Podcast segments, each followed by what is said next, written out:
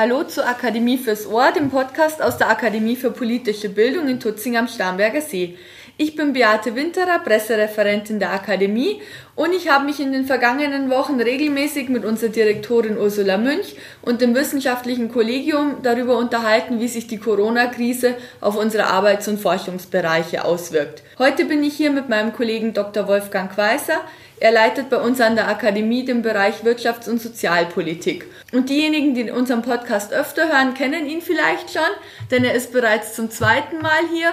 Beim letzten Mal haben wir uns darüber unterhalten, wie sich die Corona-Krise aktuell auf die Wirtschaft auswirkt, was da vielleicht noch auf uns zukommen könnte.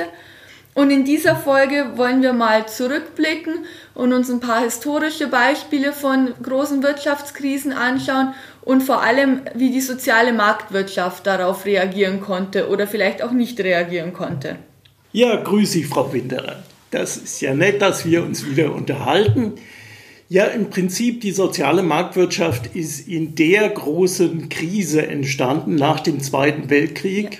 Ich brauche Ihnen das nicht zu erzählen. Ich war nicht dabei, Sie waren nicht dabei, Nein. aber wir sehen immer die Bilder. Wir kennen das aus den Erzählungen unserer Eltern. Äh, die Deutschland war zerstört, die Produktionskapazitäten waren zerstört, zum Teil zumindest. Millionen von Flüchtlingen kamen, die Städte waren zerstört.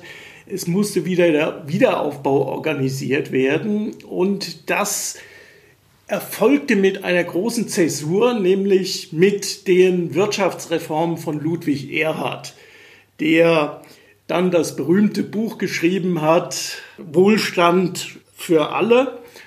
Und im Prinzip war der erste wichtige Schritt, sich zu verabschieden von der Planwirtschaft und den freien Markt zuzulassen und damit eine enorme Dynamik in der Wirtschaftsentwicklung zuzulassen. Es geschah nicht nur aus eigener Kraft, es gab den Marshallplan, es gab externe Unterstützung, das ist auch wichtig.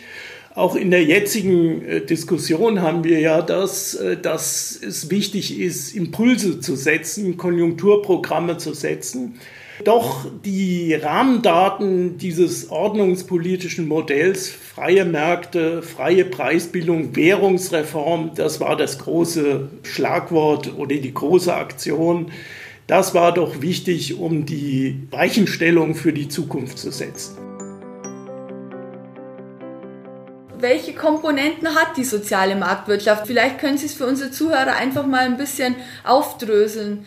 Ja, schon zu Beginn gab es einen Konflikt, unterschiedliche Vorstellungen bezüglich der sozialen Marktwirtschaft. Im Prinzip wurde auch dieser Begriff stärker von Müller-Armack geprägt, der ein eher Sozialstaatsmodell verfolgt hat.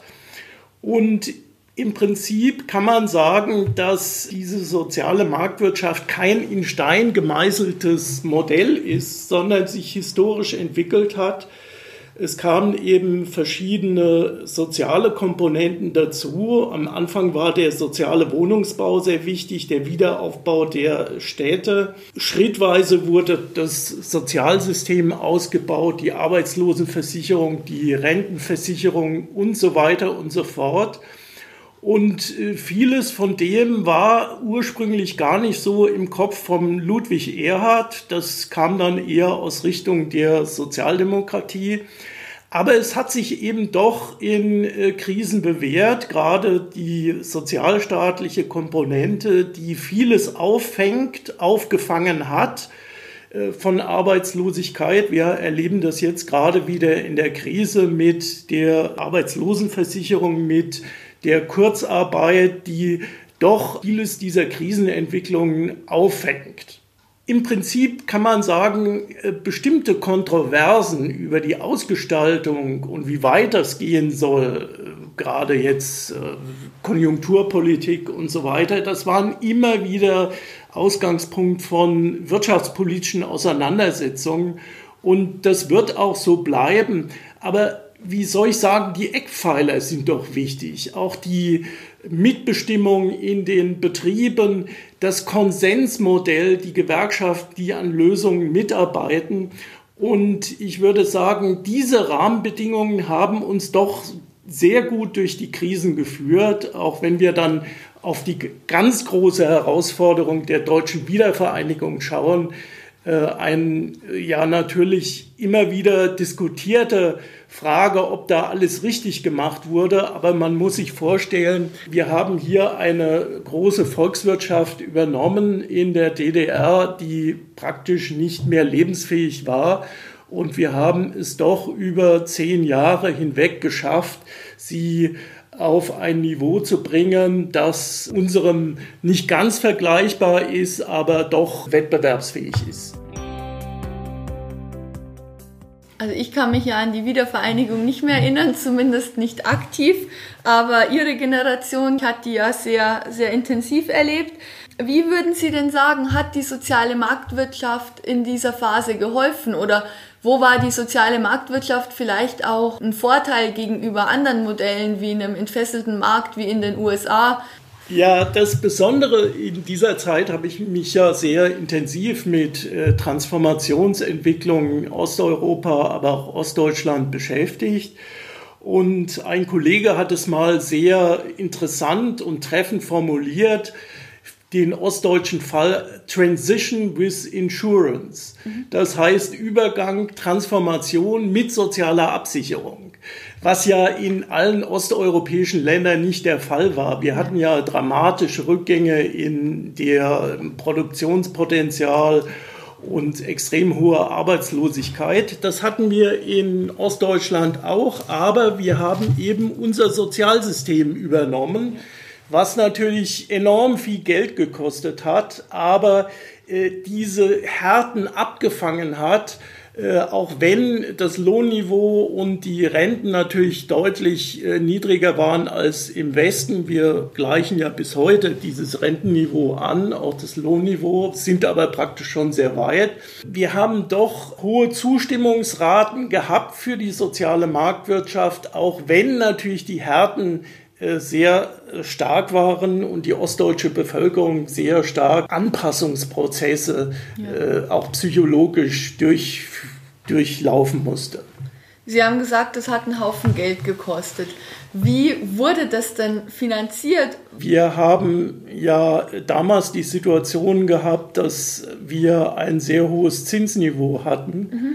und äh, der Staat sich natürlich auch sehr stark verschuldet hat und die, der Schuldendienst äh, sehr hoch war. Wir haben ja für die deutsche Vereinigung, Wiedervereinigung auch 100 Milliarden Euro pro Jahr über zehn Jahre bezahlt. Also das war eine gewaltige Summe, die natürlich woanders gefehlt hat und äh, durch die Finanzierung, durch aufgenommene Kredite, da stieg das Zinsniveau auch noch weiter, sodass im Prinzip die Lage diesbezüglich fast schwieriger war als heute, auch wenn es sich jetzt natürlich auch wieder um ganz andere Summen handelt.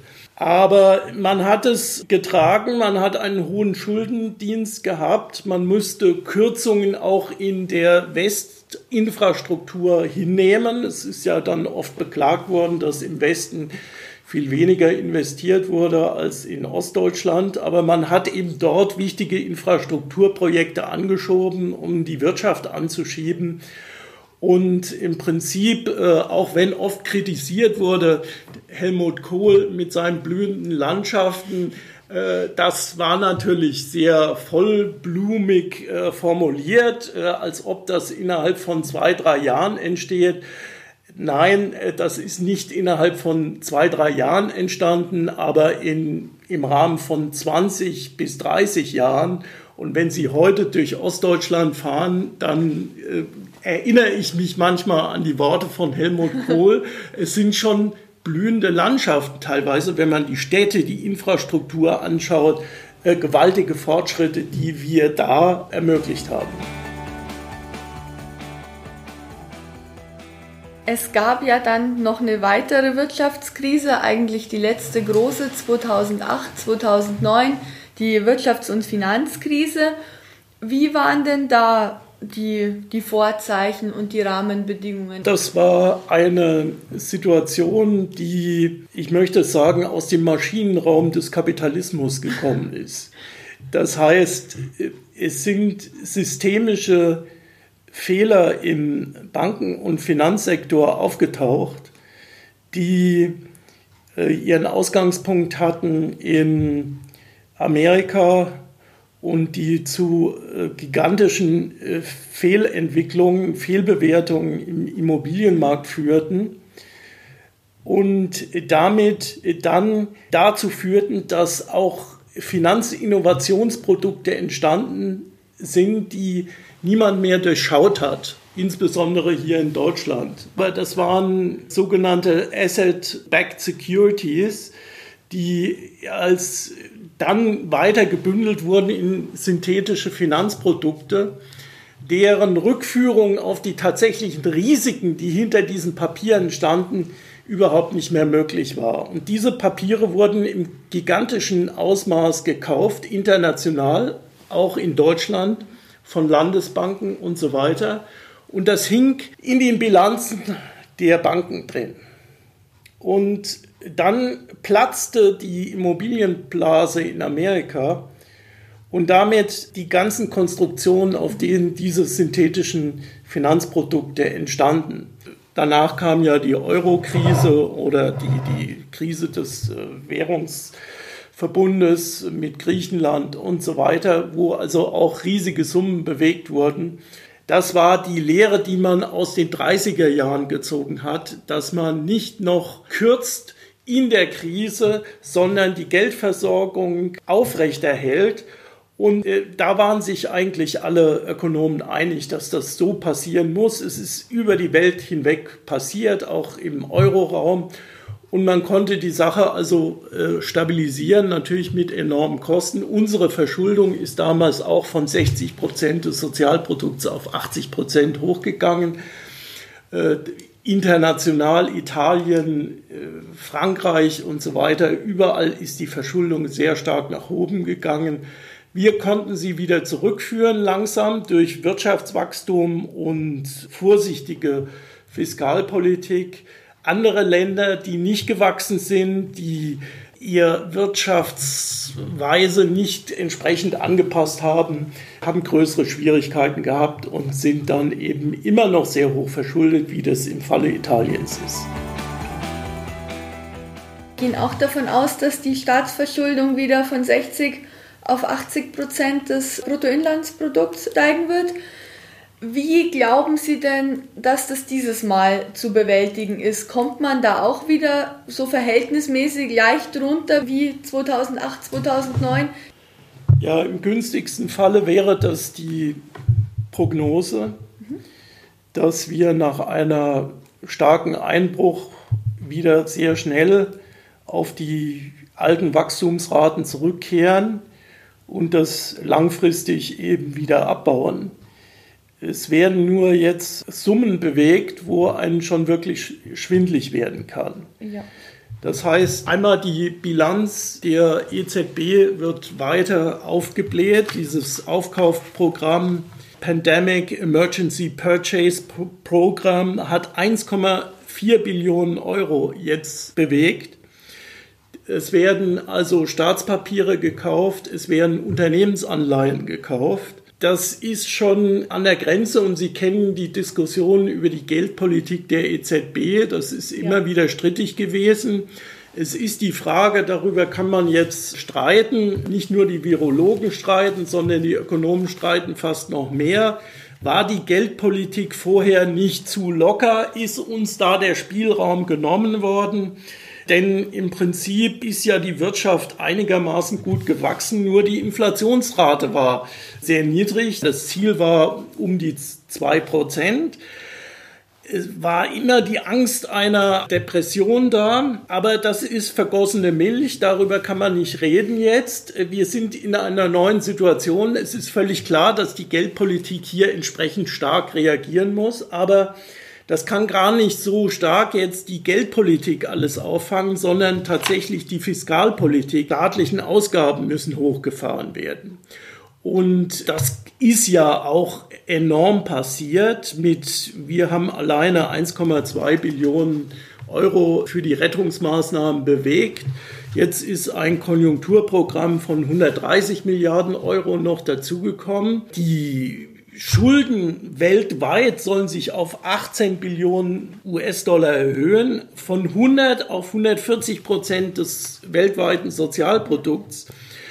Und das sind schon alles Summen, die einen etwas unruhig machen mit der Frage, ist denn das überhaupt zurückzuführen oder welche Gefahren drohen, welche Kollateralschäden entstehen aus dieser, aus dieser notwendig, betone notwendigen Reaktion auf diese Krise die ja auch in ihrem Ausmaß einmalig ist jetzt, zumindest äh, nach dem Zweiten Weltkrieg, und welche Kollateralschäden entstehen. Da muss man sagen, äh, es ist eben vor allen Dingen die Verschuldungsfrage.